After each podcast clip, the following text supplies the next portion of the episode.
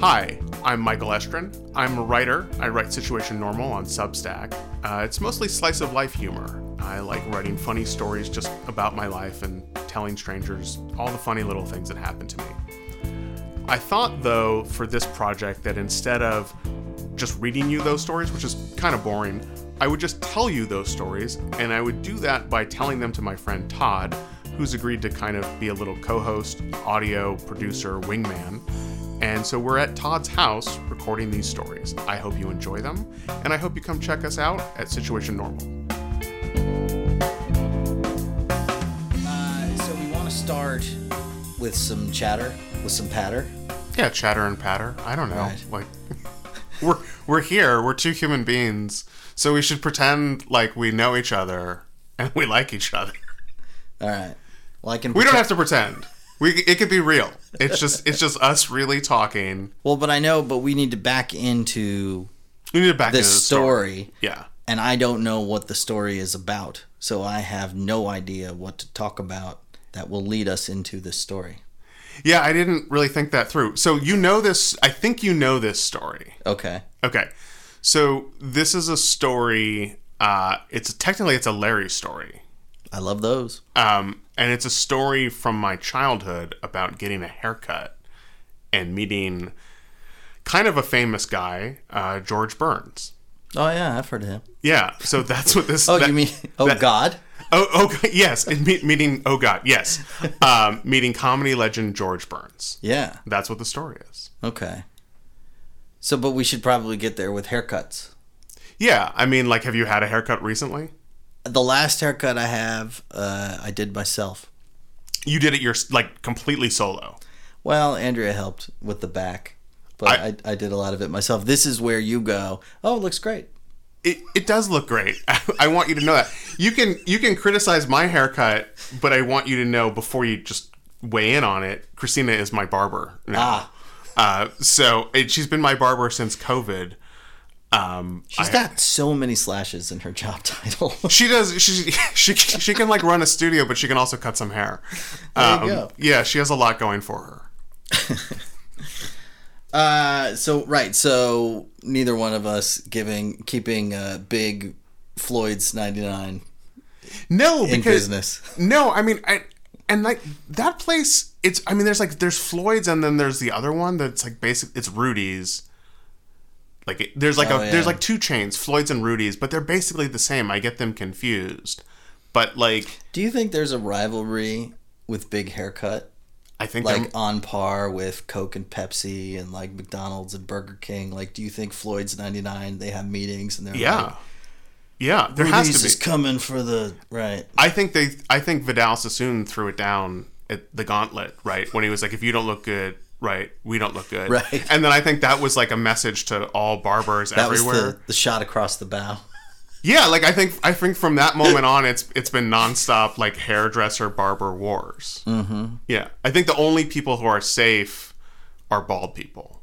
So, uh, where did you get your haircut when you were a kid? So okay, so this is the story. When I was a kid, I hated getting my hair cut. I just I hated it. And I would yell and scream. And generally I would just I would just freak out. Like my mom took me to this place called the Yellow Balloon on Ventura Boulevard. And it's like it's a really fancy place, right? And they like I guess they give you a balloon or something, but like they treat you like a kid and it's a thing and kids love it, some kids love it. I hated it. Completely hated it.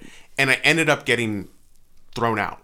Like because I, I think I like they handed me I a balloon. I wouldn't sit there. I, I terrorized the place. I was a menace. They I don't threw me out. I don't picture you as like a. You're not the type of person that gets thrown out of a lot of joints. well, I've been through a lot of like anger management stuff over the years.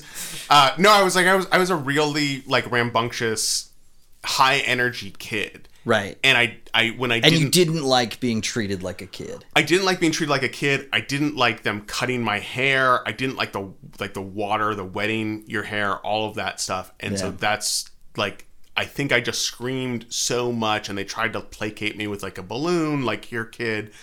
And I just I screamed, I might have popped the balloon. I think I scared the other children. I think that's probably what led to the to the ban. I mean, because they, they kick you out, but then they also they kick you out and they say to your mom, never again. right? and that was the, the that was the thing that then ended up my mom really really upset. She comes home, she tells my dad. My dad just like can't believe it. You know, he not not his son, and he was like, "Look, Linda, they treat him like a child. He's gonna behave like a child." And she's Larry. He is a child. He's four. no worries. I gotta. I'm gonna take him to arts. I'm gonna take him with me to arts. So we go to arts, and art. Art is like he is a super old school barber, right? Like straight razor. He's got, you know, he makes his own shaving cream, like that machine that makes the shaving cream. Yeah. And, yeah. And well, and this is wait, so set the scene. So you're four, so this is eighty five? No, no, no. So this is like eighty one or eighty two. Oh, okay. Yeah, I, I'm older. I was born in I thought you were- 1977. Yeah. Okay. So it's it's early early 80s. This is a this is an old school Hollywood place called Dynasty on Vine. It's it I at the time in the early 80s, I think it felt old then. Like I think I think that people in the 80s went there and were like this is where the old timers go. Yeah. And so Art was like one of the barbers who was there. I don't know if he owned the place or he was just kind of the head barber or something, but he kind of he kind of ran the the place. And Art like he had I think he had been like cutting hair for the studios, so like in the studio system heyday, he was like the hair of hair and makeup.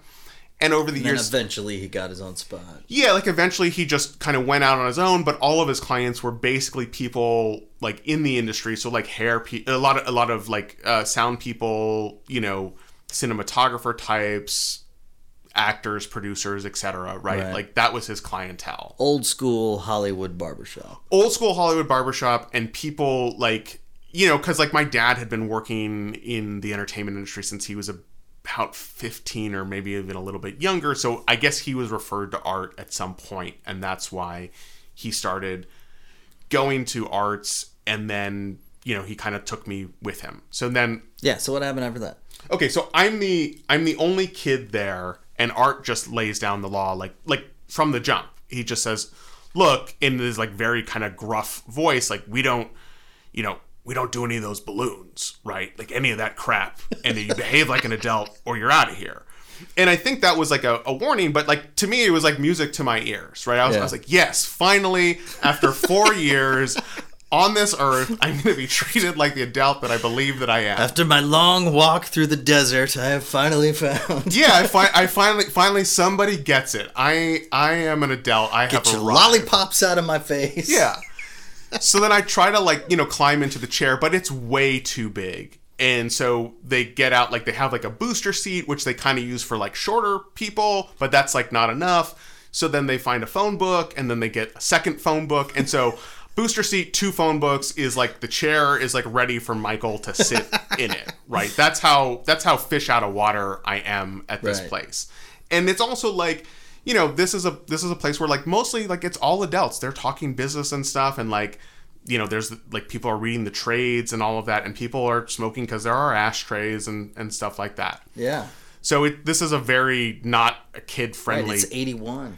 Yeah it's like it's Yeah. it's Ish. not kid friendly by 1981 standards and it's definitely not kid friendly by 21st century Yeah. standards it is not uh, not not the place to be Ah, it's for a kid Yeah. so, anyway, Art cuts my hair the first time, and it goes really well. And then, of course, we go home, and my mom wants to know how did it go. And my dad, this is his moment for like shit eating, shit eating grin time, right? Like he is bragging. He's like, it went perfectly. Michael was behaved like a total gentleman. He is welcome anytime. Art said that he's like a regular now. He is in. Ah, what right? a compliment. And Yeah. this is like huge for my dad. And I think my mom is like a little bit annoyed that, you know, like that my dad was right and she was wrong. But also maybe she's like a little bit happy because she doesn't have to take me anymore, right? She doesn't have to take me to like the yellow balloon and risk getting humiliated by taking this this kid. So I'm like now my dad's problem for haircuts, and every Saturday we go like er, not every Saturday, but e- every Right, couple every of weeks, couple- like yeah. three weeks or so, we'll go, and then like we'll like we'll do the haircuts, and then we'll like go get lunch at this like burger place called Molly's that's a little bit further up the street on Vine. So anyway, Dad would go first usually. He'd sit in the chair and he'd talk business with Art or whoever was like in the chair next to him. They would talk. I would sit in the lobby. I would like pretend to read the trades because like that's all there was in this barbershop was just stacks of Hollywood reporters and daily varieties, right? So I would just I couldn't read, but I would I would flip through these magazines and be like, oh yeah, like somebody got a three picture deal. I'm I couldn't yeah yeah, and people were happy about this, I suppose. Little four year old. Yeah, Dad, did you see this? yeah, ex- exactly. That was that that was me. So then it's my turn, you know, to get a haircut, and I would just go and I would like, you know, they'd put out the booster seat and the two phone books, and I'd climb into the chair, and then Art would cut my hair, and I'd, I guess I'd fill him in on like preschool happenings, right? Because like that was that was my business. That's your right? trades. Yeah, and I this was my time with Art to talk shop. It was like, well, you know, they're they're really hassling me in preschool. They The say I, preschool reporter. yeah, they say I gotta like learn to tie my shoes, and I don't know. Velcro is real. Shoelaces are a lie. Art, let me tell you about it. That was basically me, our rapport. Right. Right. So I'm like a regular there. I'm I'm the youngest regular. But then one Saturday, one of Art's customers has this idea, and it's a bad idea. He says, Art, you should do an ad with George and Larry's kid. But then everybody laughed. So maybe it wasn't such a bad idea. Then someone else says, oldest client, youngest client, and everybody laughs again. So then Art thinks, well, that could work. And a TV ad, that would be good for business. Like, because Yeah. this is important, brings more people into the shop. Larry, do you think Linda would let the kid do a TV ad? Absolutely. Absolutely. so Dad and Art shake on it, and then they do another deal, a side deal, because Dad wants to provide production audio for the commercial, right? This is a gig for him too. Right, yeah. Right. So he's thinking, okay, this could be good. Family business. And Art's all in on it. Dad's in on it. Yeah. I'm, I guess I'm in on it. I don't know. and Art then says Well, says, I mean, they already wrote about it in the preschool reporter. Yeah, so- this is already this is already in the in the in the in the preschool trades. Right. Right. Yeah, Yeah. it's it's already there. It's already the buzz of the preschool trades. But then Art says, "Look, there's just one thing. George has to meet Michael. You know how actors are, Larry, right? He's got to have approval." So then the following month, we joined comedy legend George Burns for a haircut, and that's like our meeting. The meeting did not go well. so right off the bat, four-year-old kid, me, I begin lecturing George Burns about the dangers of smoking. And he's just puff. Yeah. Yeah, did he light up in the? Oh, he's always had. He always 'cause had a he always cigar. had the He cigar, always had a cigar, right? So he's smoking his cigar, and I'm telling him it's bad for your health. You're gonna die. And this is a this is a weird thing to say because, like, look, I've got four years of life experience, and he's probably got at that point 80 80 plus years of life experience, and he ended up living to like hundred. So Right. So he proved me wrong, right? Yeah. But he really did not like my criticism, right? And it probably didn't help that like I, I would call him smelly and he'd puff on the cigar and then he would just say like mind your own business kid mind your own business like it was not going well right Okay. So we trade insults for this whole meeting. And as my dad like later said, he's like Michael was just giving him hell. He just wouldn't stop. Uh, just on and on and on. And George Burns just kept on kind of pushing me aside saying like mind your own business. So at this point, like it's pretty clear the commercial is off. That project is dead. Not turnaround, it's just dead. right So dad loses the rental fee. Right? I mean, he's not going to make a, make money on this on this gig. right I lost my day rate, but also maybe I lost my like big shot, right? Right. Like this was my chance to break into acting. Um, because you know local barber commercials you got to start somewhere. Everyone is- starts somewhere. yeah, Yeah, i feel like a lot of kids get seen out of there I, you never know.